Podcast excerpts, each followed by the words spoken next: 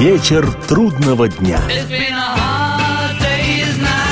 Приветствую всех, я Олег Чилап. В эфире программа «Вечер трудного дня», посвященная музыке и жизнедеятельности легендарного английского ансамбля «Битлз». Сегодня очередная серия путешествия по битловским синглам, изданным осенью и зимой в разные годы существования группы. Часть предыдущая завершилась на отметке «Октябрь тысяча девятьсот шестьдесят девятого года». шестого числа в США был издан битловский сингл «Something Come Together» – «Что-то пойдем вместе». Первое место в американском хит-параде.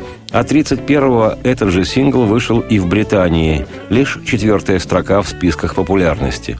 Вот только в британском релизе песни поменялись сторонами. «Something» располагалась на второй, а «Come Together» на стороне «А».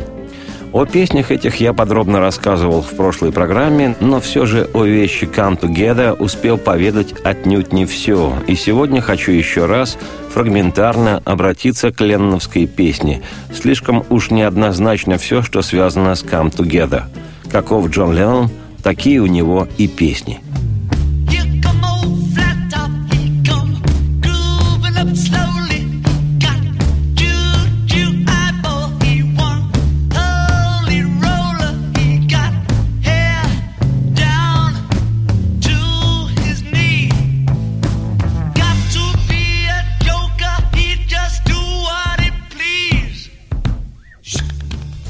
В основу «Come Together» лег еще в молодости полюбившийся Джону хит американского чернокожего рок-н-ролльщика Чака Берри «You Can Catch Me» – «Тебе меня не догнать». Не из этого ли названия растут татуированные ноги лесбийско-русскоязычной поп-песни «Нас не догонят». Ну а «You Can Catch Me» в исполнении автора Чака Берри звучит вот так.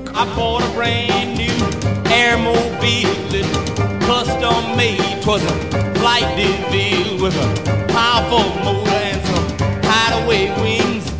Pushing on the button and you will hear her sing. Now you can't catch me, baby, you can't catch me. 'Cause if you get too close, you know I'm gone like a cool breeze. Сочиняя «Come Together», Леннон позаимствовал из песни «You Can Catch Me» не только ритм и практически один в один мелодию, но еще и строчку из текста «He comes old flat top». И издатель Чака Берри, зорко охраняющий его авторские права человек по имени Морис Леви, в начале семидесятых годов организовал судебный иск против Леннона Джона, обвинив его в плагиате. Вот что позже рассказывал об этом сам Джон, цитирую. Эту песню я писал, частично опираясь на одну старую вещь Чака Берри, но «Come Together» не имеет никакого отношения к песне Берри. Меня привлекли за нее к суду, потому что когда-то я признался, что использовал одну его строчку.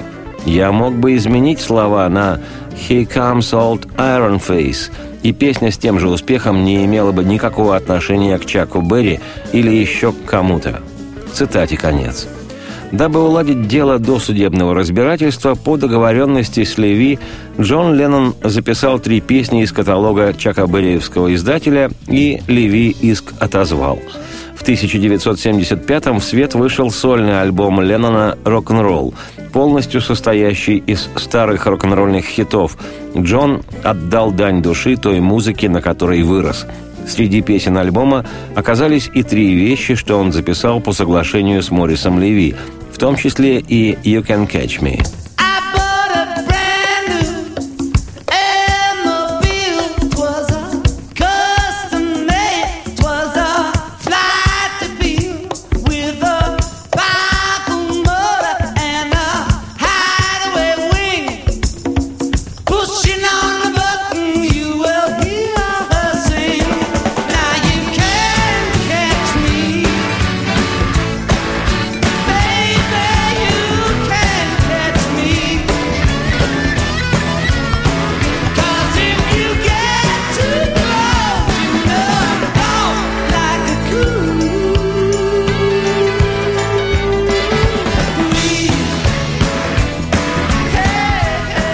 Что же касается, собственно, ленноновской вещи «Come Together», то одной из ее особенностей является то, что помимо узнаваемых ритма и мелодии, у нее внешне весьма абсурдистский текст. Смысл каждой из строф вроде бы никак не складывается в одно целое.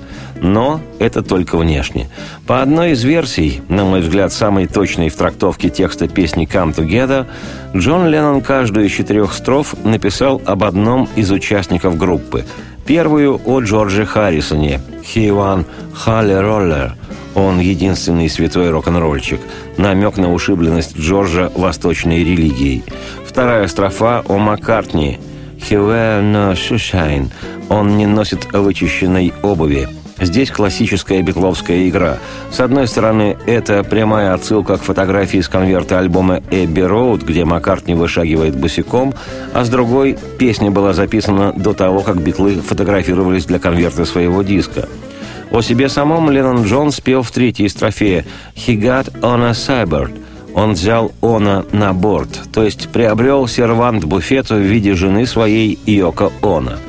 В этой же строфе есть роскошная строчка «Hold you in his armchair, you can feel his disease». Ее небуквальный перевод может выглядеть так: «Посиди на его кресле или троне и подцепишь болезнь его». Леннон всегда максимально метафоричен в своих песнях. Ну а о неказистом с виду Ринго Старре повествование в четвертой строфе с намеком на якобы простоту неземную барабанщика «Битлз». He say, one and one and one is three. Got to be good looking, cause he's so hard to see. Он сказал, один и один и один будет три. Старался выглядеть круто, чтобы заметили все. Вот такая, понимаешь, come together. Come together.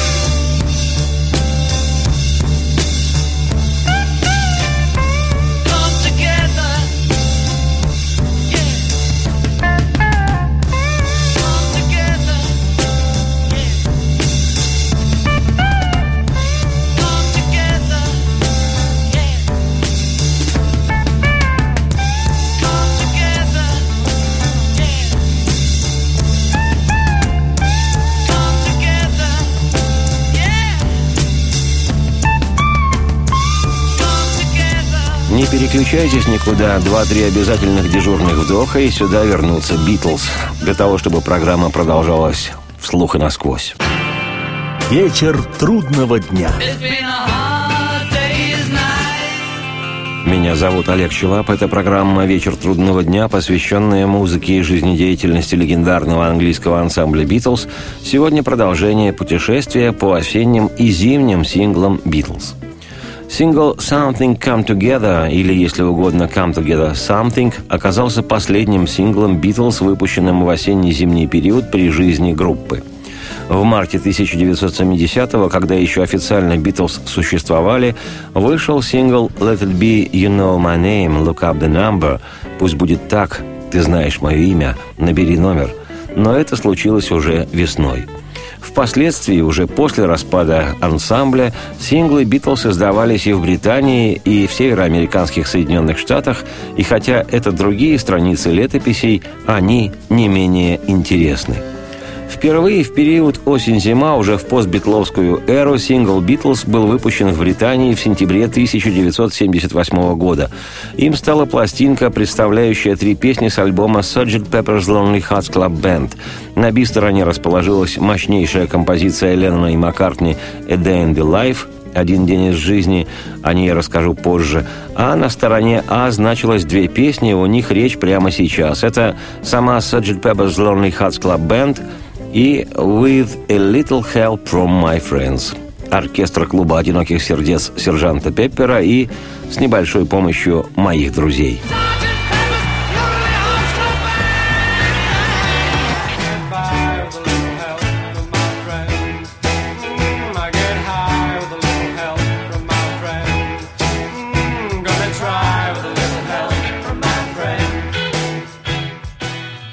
сингл с тремя песнями с эпохального тысяча девятьсот шестьдесят седьмого года рождения битловского сержанта Пеппера был выпущен через одиннадцать с лишним лет после издания альбома и через восемь лет после распада группы. Это ли не показатель того, что музыка «Битлз» временем проверена? Формально сингл относится и к лету, и к осени тысяча девятьсот семьдесят восьмого. Если в Британии, как я уже говорил, датой его издания стала тридцатого сентября, то в Штатах пластинка появилась на полтора месяца раньше, четырнадцатого августа.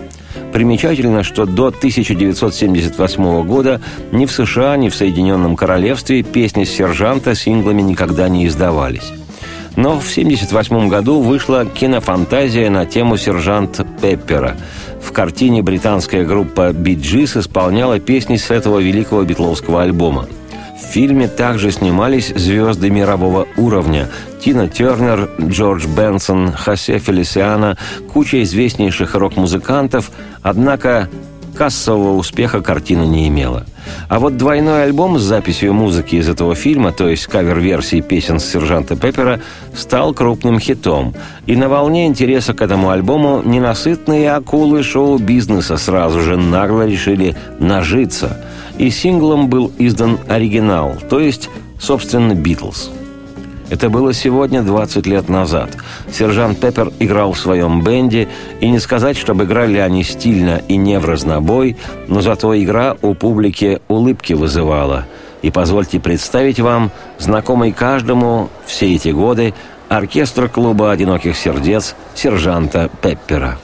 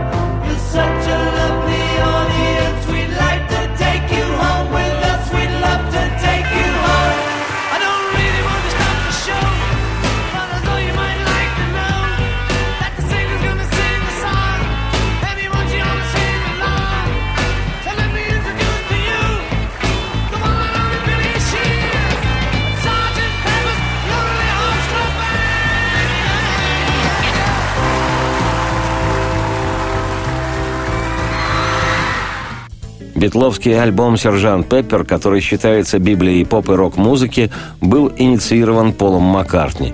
Задумка его выглядела так. Раз публика, которая хочет продолжения битломании и контакта со своими кумирами, а кумиры, объявившие к тому времени о прекращении их гастрольной деятельности, больше не хотят безумия, надо вместо себя послать на вымышленные гастроли вымышленный ансамбль, то есть записать такой альбом, где как будто бы будут одновременно и «Битлз», и не «Битлз», где музыканты будут те же, но вроде бы и другие.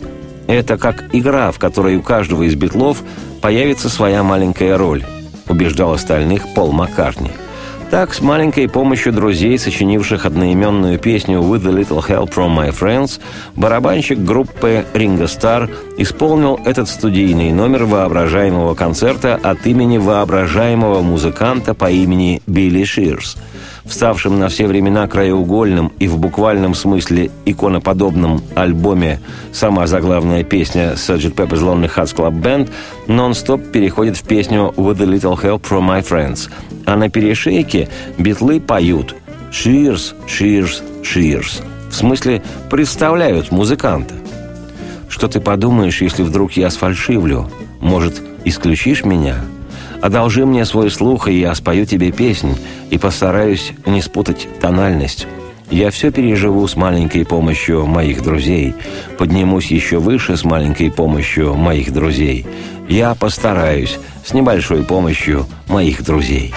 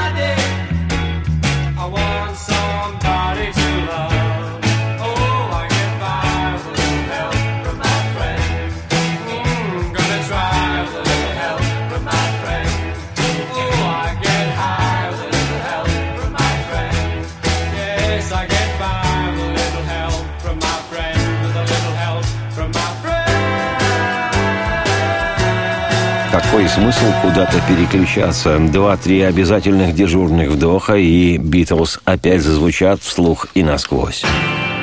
Вечер трудного дня.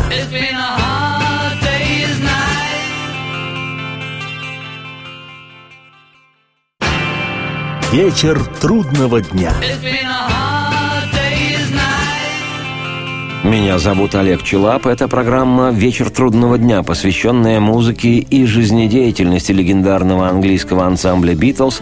Сегодня продолжение путешествия по осенним и зимним синглам группы. Изданный в семьдесят восьмом году сингл «Битлз» с тремя песнями с «Сержанта Пеппера» поднялся в Британии лишь до шестьдесят третьего места в хит-параде, а в США результат оказался еще более скромным – наивысшая позиция в чартах – семьдесят первая.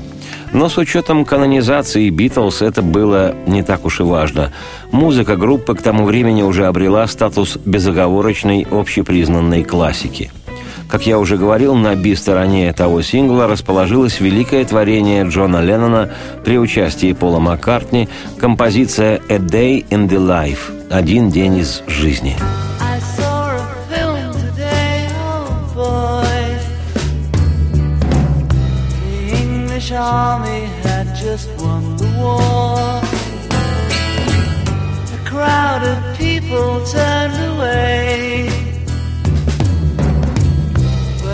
I just have to look, having read the book, I'd love to turn you.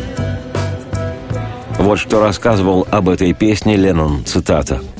«Я сочинял песню «A Day in the Life», поставив перед собой на пианино газету «Daily Mail». Открыл раздел кратких новостей или что-то в этом роде. В нем я обратил внимание на две заметки. В одной говорилось о наследнике Гиннеса и автоаварии. На соседней странице говорилось о четырех тысячах выбоин на улицах Блэкберна в графстве Ланкашир. Но, разумеется, над песней «A Day in the Life» мы с Полом работали вместе. Вкладом Пола стал красивый кусочек «I'd love to turn you on» – «Я хочу включить тебя, завести тебя», который давно вертелся у него в голове, но не находил применения. Я решил, что это чертовски хорошая строчка. Цитате Джона Леннона конец. Немного отвлекаясь, забегу в январь тысяча девятьсот девяносто четвёртого, когда на официальной церемонии введения Леннона в зал славы рок-н-ролла Пол Маккартни произносил речь, обращенную к Джону, которого уже четырнадцать лет как не было на свете. В той речи у Пола есть такие слова, цитата. «Дорогой Джон, я помню, как мы писали с тобой «A Day in the Life», и как мы переглянулись, написав строчку «I'd love to turn you on». Кажется, она из жаргона тех, кто глотает цветные таблетки. Что-то вроде «хочу тебя завести». Мы переглянулись, типа мы знали, что делаем. Ты понимаешь. Подлинно так переглянулись. Цитате конец. О том, как сочинялась и записывалась песня «A Day in the Life», уже много позже рассказывал и сам Маккартни. Цитирую. «Мы с Джоном сели, у него уже был готов первый куплет и мелодия. Он представлял себе, как дальше в песню впишутся слова из Daily Mail, где была помещена нелепая статья о выбоинах в Блэкберне. В следующей заметке говорилось о какой-то даме, выступившей в Альберт-Холле. Все это перемешалось, и получилась маленькая поэтическая путаница, которая неплохо зазвучала. Потом я придумал еще один кусочек, который сыграл на пианино. Проснулся, встал с постели, продрал волосы гребнем. Мою маленькую партию, и больше я ничего не предложил. А потом нас осенило. Надо начать с сигнала будильника, что мы и сделали во время записи. Потом там была еще оркестровая вставка. Я просто сидел и думал, вот сюда, конечно, именно для этой песни. Вещь была, конечно, сумасшедшая, со всеми этими «I'd love to turn you on» и прочими психоделическими штучками. При желании мы вполне могли бы и продолжить в том же духе. Песня давала простор воображению. Я попытался объяснить эту идею Джону. Возьмем необходимые пятнадцать тактов, а потом попробуем что-нибудь новенькое. Попросим всех музыкантов оркестра взять самую низкую ноту на своих инструментах и постепенно дойти до самой высокой. Но делать это без учета того, что играет твой сосед. Мы так и записали в партитуре. Отсюда играйте каждый как захочет. Мне пришлось по очереди подходить к каждому музыканту и объяснять. У вас есть пятнадцать тактов. Если хотите играть все вместе, пожалуйста. Трубачей, известных своим пристрастием к смазочным веществам, это не особенно волновало. Все равно они на ноту опередят всех остальных. Струнники растерянно переглядывались, как бараны. От самой низкой до самой высокой? Ну да, понятно. И они играли все выше и выше, не отставая друг от друга. Но вслушайтесь в звуки труб, они просто в экстазе. Результатом этой вакханалии стал безумный шквал звуков, которые мы затем свели с основной дорожкой, использовав еще несколько мелких идей. Было здорово записывать все это вместо двенадцатитактового блюза.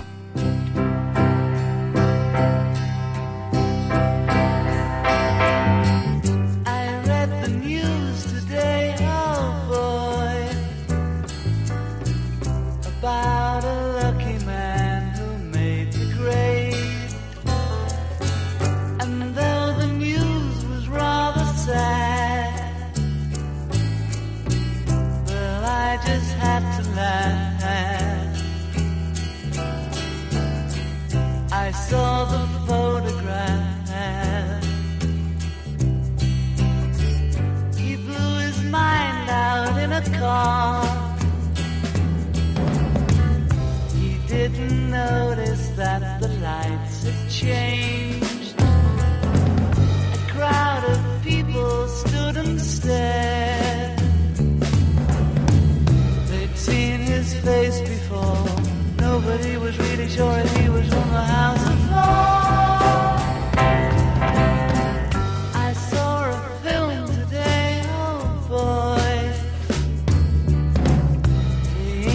The army had just won the war. A crowd of people turned away, but I just had to look, having read the.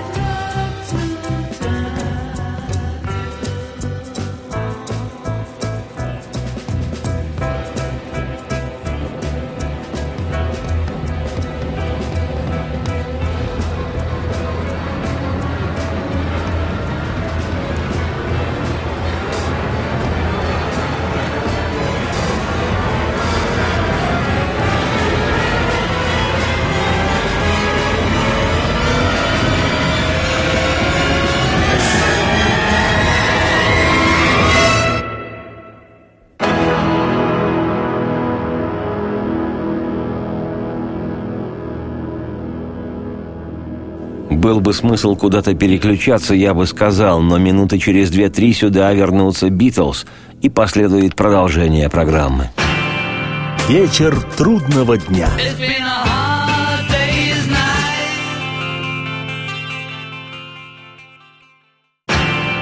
Вечер трудного дня. Меня зовут Олег Чилап. Это программа «Вечер трудного дня», посвященная музыке и жизнедеятельности легендарного английского ансамбля «Битлз». Сегодня продолжение путешествия по осенним и зимним синглам группы. Следующим, предпоследним в дискографии «Битлз» синглом, вышедшим в период осень-зима, является релиз «Love Me Do P S I Love You» «Люби меня, по скриптум я люблю тебя». Это было переиздание самого первого официального сингла группы, приуроченное к двадцатилетию его выхода в октябре тысяча девятьсот шестьдесят второго.